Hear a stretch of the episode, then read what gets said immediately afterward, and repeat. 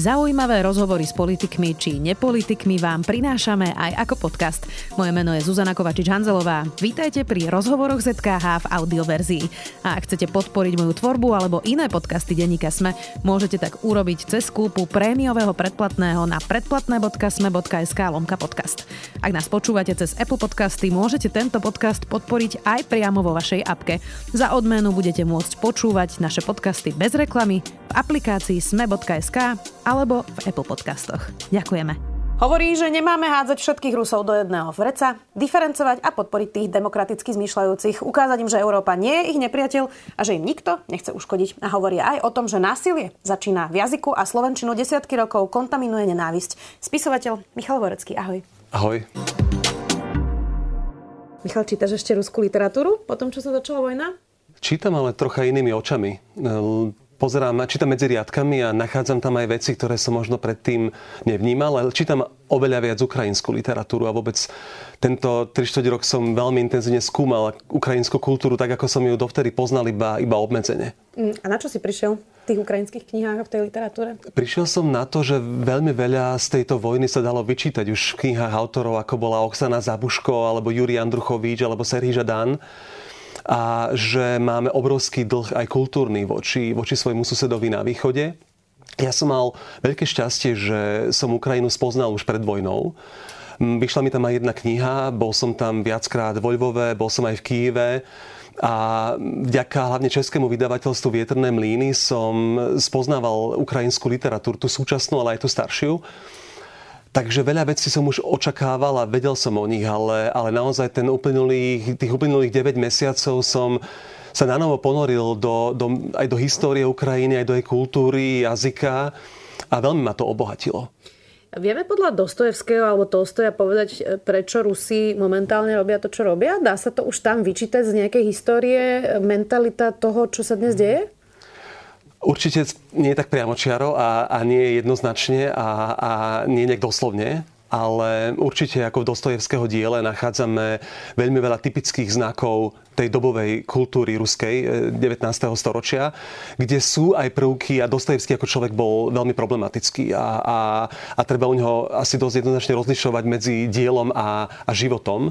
Ale aj to jeho dielo je toxické a do istej miery kontaminované e, aj jeho ideológiou, e, nie, nie je vôbec nevinné, ale nezavrhujem ho jednoznačne a, a podľa mňa ho treba čítať, ale treba ho čítať kriticky a v kontexte. A hlavne možno táto vojna, ruská vojna na Ukrajine nám otvorila oči voči tomu, že skutočne tá ukrajinská kultúra a literatúra je svetová, je, je mimoriadná a bola kruto dlhodobo potláčaná a bola marginalizovaná a aj u nás, aj, aj slovenského kontextu sa to dotklo.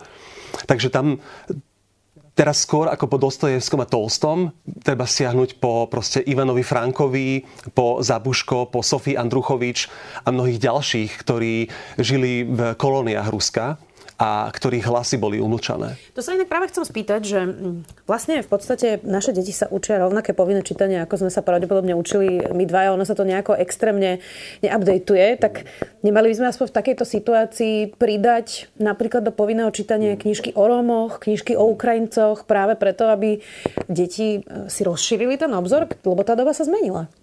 Neviem, či hneď do povinného čítania, lebo tieto veci u nás dosť dlho trvajú, a, a, ale minimálne do odporúčaného jednoznačne. A ja sám sa, priznám, strávil som v tých uplynulých 9 mesiacoch veľa času rozhovormi, aj verejnými rozhovormi s mladými Ukrajinkami a Ukrajincami a objavil som jednu úžasnú generáciu 30 30 ktoré sú, majú fantastickú znalosť cudzích jazykov, sú vzdelané, rozhľadené a naozaj majú skúsenosť vojnovú. A či to je proste Oksana Jaremčuk, či to je Bogdana Neborák a mnohí ďalší, verím, že táto generácia bude mať nejakú budúcnosť. A oni si veľmi zaslúžia to, aby sme ich pochopili a aby sme ich poznali. A veľmi dobrý spôsob, e, ako to dosiahnuť, je práve kultúrou. Pozerať ukrajinské filmy, čítať ukrajinské knihy, vnímať ich hudbu, ich skladateľov, ale nielen možno Ukrajinu, ale pochopiť ten kontext Sovietskeho zväzu v celku, to znamená všímať si aj ďalšie um, tie menšiny, tie okrajové časti impéria, lebo aj my sme do toho patrili. A aj nás to veľmi silno ovplyvnilo v tom, aké je u nás stále vnímanie Ruska. My budeme mať 30 rokov. Ako si ty spomínaš na rozdelenie Československa, Michal? Veľmi tragicky. Priznám sa, že pre mňa to bola jedna z takých formujúcich vecí, keď som bol mladý, mladý chlapec. Ja som s obrovskou eufóriou ako 12-13 ročný mladík prežíval nežnú revolúciu. A to, čo prišlo potom prakticky v zápätí po pol roku, už v tom prvom, druhom roku, e, po potom, ako nastala sloboda, tak to bol šok, pretože ja som zrazu zistil, že žijem v krajine, kde existuje antisemitizmus, rasizmus, xenofóbia, kde e, moje tedy naozaj tínežerské predstavy o svete sa úplne rúcali, lebo okrem iného som vyrastal v presvedčení, že u nás je antifašizmus, že my sme tá krajina, kde bolo to veľké povstanie. A, a zrazu prišlo niečo, čo akoby sa dnes trošku inak opakuje, e, kvôli sociálnym sieťam najmä No a potom to vyvrcholilo tým rozdelením, čo bol jeden z príkladov toho, že nie vždy ľudia rozhodujú o osude svojej krajiny. Pretože keby bolo referendum, tak som presvedčený, že krajina sa nerozdelí. Bolo to politické rozhodnutie jej lídrov. A tie začiatky boli ako drsné, pretože Slovensko sa ocitlo v akomsi bode nula, morálne, morálne skrachované, proste založené Mečiarom, čo proste dnes vieme, že bol jeden extrémne skorumpovaný kriminálnik, ktorý rozkradol spolu so svojimi kumpánmi túto republiku. A ja som bol v šoku, že to, to, to, tohto vstupujem, toto je teraz moja nová vlast. A, a trvalo veľmi, veľmi dlho, kým som sa zmieril s tým, že ako to Slovensko, naozaj po porážke Mečiara, som začal byť hrdý na to, že, že pochádzam zo Slovenskej republiky. Čiže čo, v 98.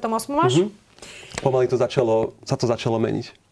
Zlyhali elity? Pretože po tej revolúcii sme videli, že množstvo aj ľudí, ktorí boli tvárami revolúcie, nechceli ísť do politiky. Povedali, že toto nie, toto nie. My si tu budeme robiť stále svoju vedeckú prácu alebo e, kultúrnu e, prácu a podobne iné. Mm. Ja sa tomu nečudujem samozrejme, ale ne, nebolo to zlyhanie vlastne tej intelektuálnej elity, ktorá si povedala, že viete čo, my tú politiku... Mm, do istej miery určite, ale netreba viniť iba ich. Bola to, bola to asi zlyhanie nás všetkých. Tá politika sa ľahko zvrhne vždy na tých pár lídrov na čele, ale, ale my všetci tvoríme ten politický diskurs. Ale je tam niekoľko zaujímavých faktorov, napríklad, že nežnú revolúciu tvorili aj ženy a tie potom zrazu zmizli akoby z toho, z toho verejného diskurzu a z toho líderstva. Keď si pozrieme prvú vládu, tak tam nebola jediná žena a, a tam začali mnohé fenomény, ktoré nás tak stále ešte sprevádzajú. Čiže ten okruh tých elit sa veľmi zúžil na, na istú skupinu bielých starších mužov. A aj tam podľa mňa je jedno z tých jadier toho problému.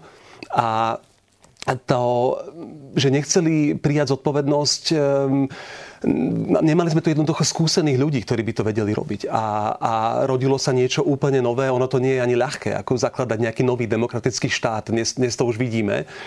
Ale napriek všetkému ja si myslím, že do istej miery ten slovenský príbeh je aj úspešný, napriek všetkým tým zlomom, ktoré, ktoré prežíva stále. A No, bolo to dospievanie, ktoré musím povedať, že pre mňa bolo dosť traumatizujúce v tom období, lebo ja som si myslel, že skôr pôjdeme smerom Bielorusko, než smerom do Európskej únie. Tak ono to tak zo začiatku mm. vyzeralo, našťastie potom sa to v tom 98. zvrátilo. Tak ako sa nám zatiaľ darí, keď sa pozrieš v 2022. Mm. 30 rokov naspäť? Si povedal, že je to vlastne čiastočne úspešný príbeh, mm. takže hodnotíš to pozitívne? Ako v celku tých 30 rokov si myslím, že Slovensko urobilo ako veľkú cestu dopredu a má za sebou veľa úspešných vecí a že sme sa naozaj vo všetkých sférach skoro posunuli dopredu ale pravdou je to, že tých uplynulých, ako, tak ten uplynulý rok, ktorý, ktorý sme prežili, bol nesmierne ťažký a bol to rok vojnový a, a z nášho hľadiska naozaj my žijeme ešte stále v miery, a, a, ale žijeme časy, ktoré sú zlomové a ktoré proste veľa vecí nás nutia prehodnocovať a okrem iného aj to, kde vlastne chceme ako Slovensko patriť, kde sa cítime, či sme súčasťou západu a chceme, chceme byť jeho súčasťou, alebo budeme väčšine vajatať a tvrdiť, že my sme niekde medzi, ako mnohé prieskumy ukazujú, že Slováci sa cítia byť niekde medzi východom a západom. Ja neviem, kde to medzi sa nachádza, lebo zatiaľ som si nevšimol, že by také medzi existovalo. A, a, ale a či vieme proste zaujať postoj jednoznačný, keď nastane takáto, takáto osudová vec, ako, ako sa udiala u našich susedov. A tieto vojnové časy ovplyvňujú aj ekonomiku, ovplyvňujú toľko sfér nášho života, že, že je pochopiteľné, že krízy v takýchto situácii proste sa, sa zosilňujú a zvýrazňujú. A a nie je ľahké k tomu zaujať jednoznačný postoj. A keď máme slabých lídrov, keď máme politickú reprezentáciu, ktorá ne, nevie ani sama sa v týchto veciach zorientovať, tak nemôžeme byť prekvapení, že, že máme dojem z parlamentu, z vlády permanentného chaosu. Je rok 2022 zatiaľ najťažší v tých 30 rokoch práve pre tú vojnu? To si nemyslím. Mám dojem, že tie rané 90. roky boli oveľa náročnejšie pre konkrétne Slovensko. Hlavne z hľadiska toho, že krajina mala proste, bola fakticky v ekonomicky a, a spoločensky a morálne v, v veľmi hlbokej kríze. Myslím si, že sme o, oveľa ďalej. Ale z hľadiska Európy, kam už dnes patríme, je toto oveľa ťažšia vec. A naozaj tá ruská imperiálna vojna mení pravidlá hry, na ktoré sme boli zvyknutí tak veľmi dlho. A, a z toho vidno aj to, že ako oveľa staršie a väčšie demokracie skratovo reagujú Francúzsko, Nemecko. E, čiže nie je to len problém takých malých, e, malých mladých demokracií, ako je Slovensko, ale je to historický rok, ktorý sa teraz končí. A ja si myslím, že sme ako spoločnosť obstáli celkom s odsťou. Naozaj, najviac hrdý som bol na tú veľmi spontánnu vlnu solidarity, ktorá prišla na konci februára, na začiatku marca, keď naozaj tisíce ľudí pomáhali Ukrajine, matkám a deťom na úteku pred brutálnou diktatúrou a vojnou. A to bolo skoro až neuveriteľné a, a, a veľmi krásne niečom. A myslím, že nás to ako spoločnosť veľa naučilo o sebe samých. A, ale už tedy bolo asi jasné, že vojna bude dlhá a že nás čakajú ešte veľmi ťažké, veľmi ťažké časy. Takže naozaj svet nie je už taký, ako sme ho poznali pred rokom. Ja som to citovala na začiatku. Ty si po vražde na Zámockej napísal, násilie sa začína v jazyku a Slovenčinu už desiatky rokov kontaminuje nenávisť. Inak Zuzana Fialová dnes sedela v tomto štúdiu pred tebou v koncoročnom rozhovore, povedala, že má pocit, že politici vlastne vyprázdnili niektoré slová, mm. že e, zmenili alebo zobrali im váhu aj význam. Cítiš to podobne? Mm. Jednoznačne. Tým, že sa, keď každého označujete za fašistu, tak nakoniec fašistom nie je nikto, zdanlivo. A, a keď sa pokúšate niektoré pojmy ako mafia um, aplikovať neustále na všetkých svojich nepriateľov, ktorí vás kritizujú, tak to, to stratí nejaký svoj, svoj skutočný význam. A, a to je veľký problém dnešného sveta, že akoby e, tá kontaminácia, tá, tá obrovské hromadenie informácií, ktoré neustále, neustále zažívame, ľudí metie. Stále viac e, našich spoluobčanov má pocit, že nerozumejú tomu zložitému a komplexnému svetu, ktorý je taký prepojený. Hovoria tomu aj, že Existuje v dnešnom svete taká ako v angličtine, že exponential gap, akoby rozdiel, exponenciálny rozdiel medzi tým, ako sa vyvíjajú naše technológie Máme stále novšie telefóny, e, máme nové tablety, máme umelú inteligenciu vo svojich autách, e, máme čoraz rozvinutejšie technológie najrôznejšieho druhu, ale naše mozgy, naša psychika zostávajú na úrovni lovcov a zberačov prakticky. Naše inštitúcie sú skoro ako v stredoveku mnohé. Církvy, naše mnohé vzdelávacie inštitúcie, že vzniká v spoločnosti veľmi nezdravý rozpor medzi tým, aké technológie máme a akí sme my ako ľudia. Čo s tým? Čo s tým? Treba ľudí učiť s tými technológiami žiť a treba ľudí vzdelávať a treba s nimi citlivo komunikovať a, a nebáť sa aj priznať si, že niečo nevieme, nebáť sa hovoriť o svojich chybách a zlyhaniach. A je to naozaj o takom akoby dialogu a spoločenskej komunikácii, že keď vidíme, že na Slovensku máme veľa problémov, ľudia sú geopoliticky vystrašení, sú zmetení, sú e, niekedy až panickí v tom, čo sa môže stať, čo im, aká im hrozí budúcnosť, tak podľa mňa reakcia štátu by mala byť taká, že tak dobre, poďme sa o tom rozprávať. Kde, kde máme problém? Prečo, prečo je to tak? A kto to spôsobil? Čo môžeme urobiť spoločne, aby sa to zmenilo? A tak ako upokojiť trošku tú veľmi napätú spoločenskú náladu, ale vieš, ty s tým robíš denne, máš pocit, že by sa to niekto snažil robiť ako z, tej, z tých no, elít? politici mám pocit, že sa to snažia robiť, len tí politici ešte neprišli na to. No a preto sa chcem spýtať, že ono to vyzerá, že aj ľudia na ulici akoby trochu zhrubli práve tým, mm. tým verejným diskurzom mnohých politikov. A vyzerá to tak, že ten, čo by teraz aj prišiel a hovoril by nejako pokojne a slušne e, a citlivo a jemne, tak by zanikol, nepočuť ho, nie je to dostatočne emotívne pre voličov, že prosto by im to prišlo nudné. Nie je to tak? Je to podľa mňa trošku také zjednodušujúce.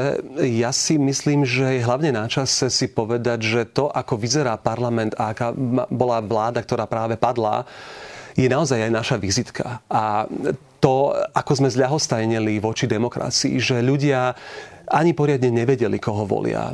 Ľudia sa málo informujú o tom, kto reálne je na tých kandidátkach, čo sú to za ľudí. Sú potom šokovaní, e, zrazu zistia, že to je nejaký šialený e, pouličný kazateľ, že to je nejaký psychotický e, poloblázon, alebo že to je nejaký fanatik, ktorý je skoro neofašista a tak ďalej. A tvária sa, že je to obrovské prekvapenie, ale o tých ľuďoch to bolo známe. Mnohé z toho, čo ako či už narcisticky posadnuto sa správalo, správali, alebo, alebo veľmi nekompetentne, alebo veľmi skorumpovane.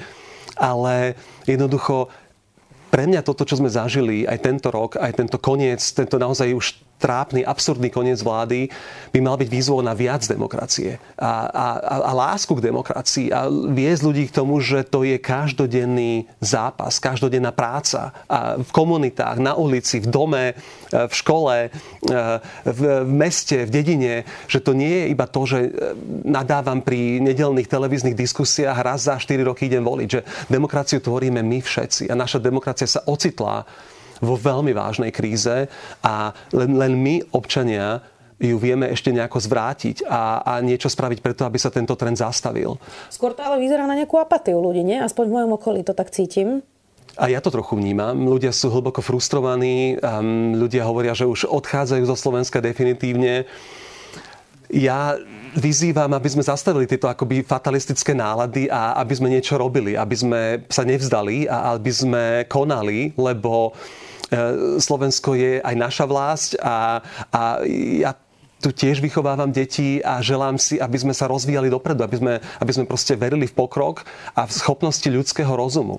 Lebo my ľudia, keď chceme, vieme dokázať stále ešte veľké veci. A naša krajina, náš sused na východe, Ukrajina nám ukázala, že totálne podceňovaná mladá demokracia, ktorá prežívala veľmi podobné problémy ako my, s korupciou, korupciou s klientelizmom, proste s, s najrôznejšími fázami zvratov, tak v rozhodujúcej chvíli sa ukázala veľmi silná, veľmi odvážna, statočná a s veľkými obeťami bojuje za svoju slobodu, za západné hodnoty otvorenej spoločnosti a za pestrosť, ktorú, teraz reprezentuje tak nech je to pre nás vzor, že, že aj, aj krajiny, ktoré boli možno ešte viac podceňované, ako sme boli my, vedia v rozhodujúcej chvíli urobiť, urobiť správne rozhodnutia.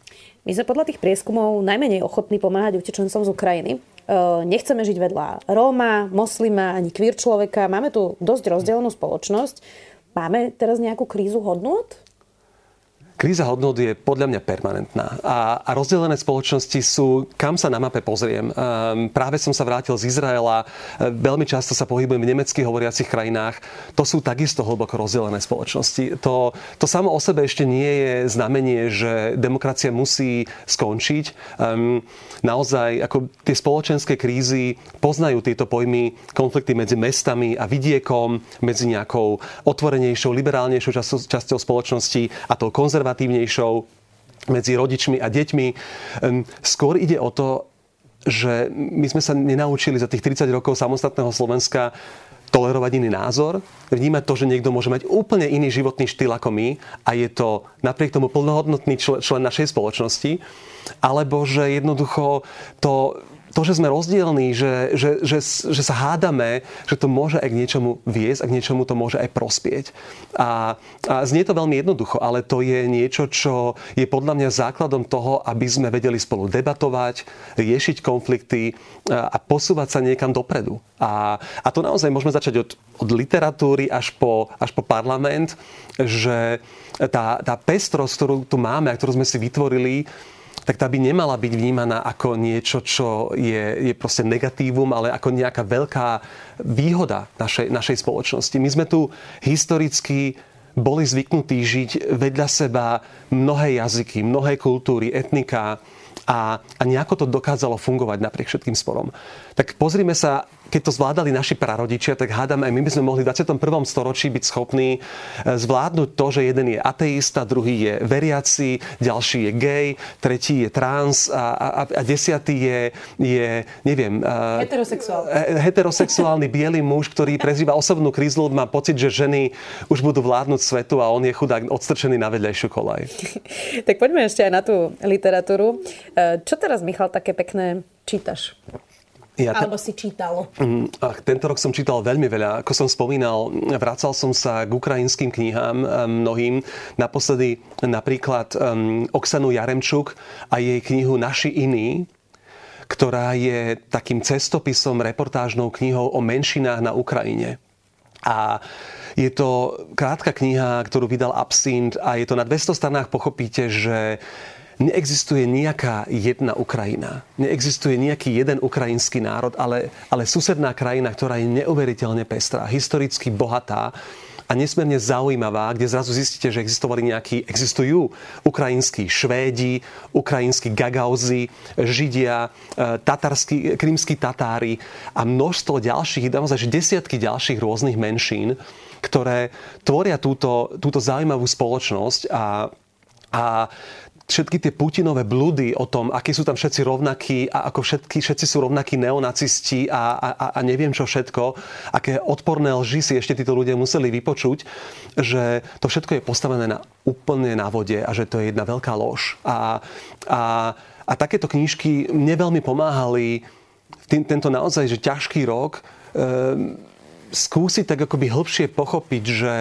že čo sa vlastne muselo udiať a, aké všetky klamstvá sa museli vysloviť, aby sa legitimizovala takáto brutálna vojna. A, a je to len jeden z príkladov knížiek, ktoré, ktoré mne nejako pomohli zvládnuť tento ťažký rok.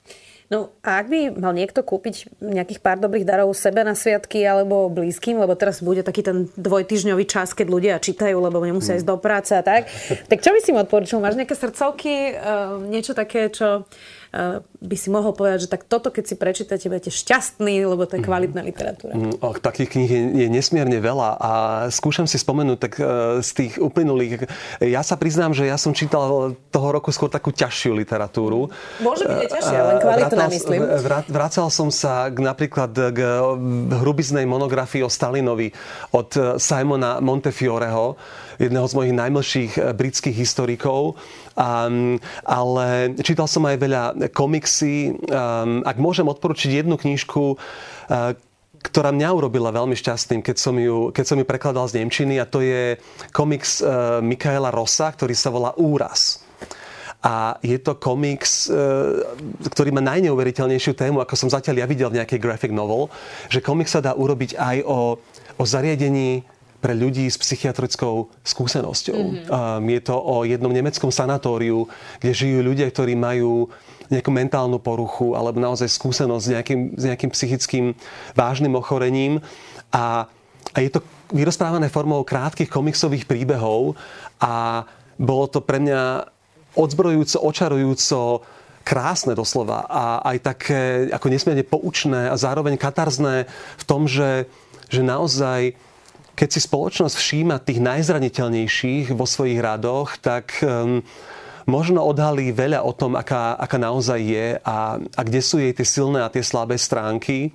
Um, takže tento typ je to, je to nezvyčajne veľký, krásny, farebný komiks, ktorý, ktorý je plnohodnotnou veľkou literatúrou. Hm, to je zaujímavé, lebo eh, hovoríš to isté, čo Zuzka Fialová. Ona povedala, že ju otec horolezec Ivan Fiala naučil, že expedícia musí ísť tak rýchlo, ako ide ten najpomalší a že podľa toho by sme mali mať aj demokraciu, mm. že ísť tak rýchlo ako to najpomalšie. Mm. Tak to je to isté, čo vlastne mm. hovoríš ty. Inak vyšla e, ti teraz aj ďalšia detská knižka, lebo preto.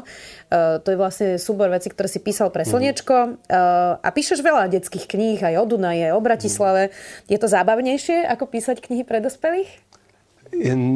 Je to možno ťažšie v niečom pre mňa a veľa sa o tom, na tom učím. Je to pre mňa ešte relatívne nový žáner, lebo preto vznikalo 3 roky na pokračovanie a je to vlastne príbeh našej rodiny, kde sa pokúšam deťom a rodičom vysvetliť, ako vie, vlastne viesť deti v dnešnom zložitom svete k tomu, aby chápali, čo je spravodlivosť, čo je dobro, čo je zlo, aby vedeli rozlišovať, ako sa rozhodovať, ale aby aj Napríklad sa s deťmi rodičia nebali hovoriť o téme, ako je vojna, pretože deti sa okamžite pýtajú, hneď sa dozvedia, čo sa vo svete deje, aj keď sa rodičia to snažia im to zatajiť. My sme si s manželkou hovorili, že aspoň 3 dní, kým sa my z toho spamätáme, im to nepovieme, ale oni okamžite sa to nejak dozvedeli medzi sebou a, a v škôlke a v škole a tak. E, takže je to knižka, ktorá sa snaží dodať rodičom trocha odvahu nebáť sa diskutovať s deťmi o, o, o všetkom možnom a, a, a možno sa pritom aj trochu zabaviť. Hmm. Veľa domácností na Slovensku inak nemá knihy, tie štatistiky uh, hovoria, že ja už teraz nepamätám si, ale do, dokonca, že 15% domácností má viac ako 200 kníh, myslím, alebo hmm. tak. Čiže uh, naozaj to nie je boh vie čo. Tak o to viac by asi štát mal podporovať niečo také, ako sú knižnice, ktoré u nás nezažívajú najlepšie hmm. časy, povedzme si to úprimne. Aj tie výsledky zo škôl nám hovoria, že si koledujeme o nejaký vážny problém a ako sa vlastne správame k tej gramotnosti, k tej čitateľskej gramotnosti. Aký máš ty na to názor? Hmm. Tak ja som veľa na to myslel, keď sa teraz otvárala tá znovu zrekonštruovaná SNG. Že sa z toho stala pomaly taká ako celoštátna oslava. Ale toto by mala byť samozrejmosť. My máme ako 30 rokov investičný dlh v kultúre a tu nás sa de facto nepostavila nejaká nová stavba, ktorá by bola venovaná kultúrnym podujatiam. A naopak sa mnohé z nich zbúrali za, ten, za, ten, za, ten, za tie 30 ročia. A, a tá reakcia mi mnohom tak hovorila, že ako, no veď my občania a občianky by sme mali práve teraz, keď vidíme, že ako to, sa z toho vieme radovať, tlačiť na svojich volených zástupcov, že toto chceme. My chceme, aby aj v regiónoch, aby aj proste v krajských mestách, aby, aby v našej obci, aby sa investovalo do toho, ako vyzerajú obecné knižnice, naše múzeá, naše galérie, a jednoducho, aby tá kultúrna infraštruktúra, ktorá môže tvoriť budúcnosť Slovenska, sa niekam posunula. Lebo toto je naozaj že taký ojedinelý prípad, že to už skoro až e, vyráža tých, že to sa vôbec podarilo. Hej? A, to, a, a nie, že vlastne sme mali Slovenskú národnú galériu v havarínom stave, kde zatekalo, kde hrozilo ohrozenie ako naozaj, že kánonu slovenského vizuálneho umenia, tak e, e, my sa radujeme, že vôbec takéto niečo sa zachránilo. Hej? Čiže malo by to byť opačne. Tak poďme teraz hovoriť o tom, že chceme od tej nasledujúcej garnitúry, lebo teraz ju budeme pravdepodobne pravdepodobne tvoriť, chceme od nej takéto a takéto veci a, a byť na ňu proste prísnejší, tlačiť, lebo to, tá zmena bude jedine politická. A čo sa týka toho čítania, tak to s tým veľmi úzko súvisí, že, že e, či budeme mať atraktívne verejné knižnice, ako ich má Škandinávia, ako ich má Nemecko, Rakúsko, ale aj Česká republika, alebo budeme mať také, aké, ako, v akom stave sú dnes. Čiže naozaj, ako my o tom by sme mali rozhodovať. Hmm. Ale tá galéria je pekná, nie? Ešte som ju nevidel, tej, iba zvonka. Bol som teraz odcestovaný, ale veľmi sa teším na tú návštevu a verím, že bude aj zmysluplne naplňaná, lebo je to veľký priestor a veľký záväzok. Myslím, že ťa Michal môže veľmi potešiť, že je tam aj veľmi veľká knižnica pekná. E, Alexandre Kusej na tom záležalo, pretože chcela mať krásnu knižnicu, tak to je možno prvý malý krôčik, ktorý e, by sme mohli mať. Tak záverečná otázka, Michal. Čo by si si želal teda pre Slovensko na rok 2023? Bude to asi opäť ťažký rok, ja by som si želal, aby boli čoskoro slobodné voľby a aby čo najviac ľudí išlo voliť a aby volilo veľmi zodpovedne, aby si dobre pozreli, aké strany idú voliť, akých kandidátov a kandidátky. Za seba by som si želal, aby tam bolo viac žien, aby sa viac žien dostalo do, do, do líderských pozícií v slovenskej politike a aby sme naštartovali jednu jednoznačne protikorupčnú, proeurópsku, e, otvorenú vládu, ktorá bude zastupovať všetkých občanov bez rozdielu. A, a to, keď sa podarí, keď udržíme naše inštitúcie, tak podľa mňa máme stále naštartované na to, aby sme boli jednou plnohodnotnou, funkčnou, malou stredoeurópskou krajinou. Držme si palce. Spisovateľ Michal Horecký. Ďakujem. Počúvali ste podcastovú verziu relácie Rozhovory ZKH. Už tradične nás nájdete na streamovacích službách, vo vašich domácich asistentoch, na Sme.sk, v sekcii Sme video a samozrejme aj na našom YouTube kanáli Denníka Sme. Ďakujeme. Odkiaľ sa berú komety? Ako funguje duha? Kto bola Emma Noether? Čo sú to kvantové počítače? Prečo vybuchujú sopky? A ako prežiť pád z lietadla? Moje meno je Jozef. Moje je Samuel a spolu robíme vedátorský podcast, kde hľadáme odpovede na takéto otázky. Epizóda vychádza každý týždeň a nájdete nás vo všetkých podcastových platformách a na stránke sme.sk.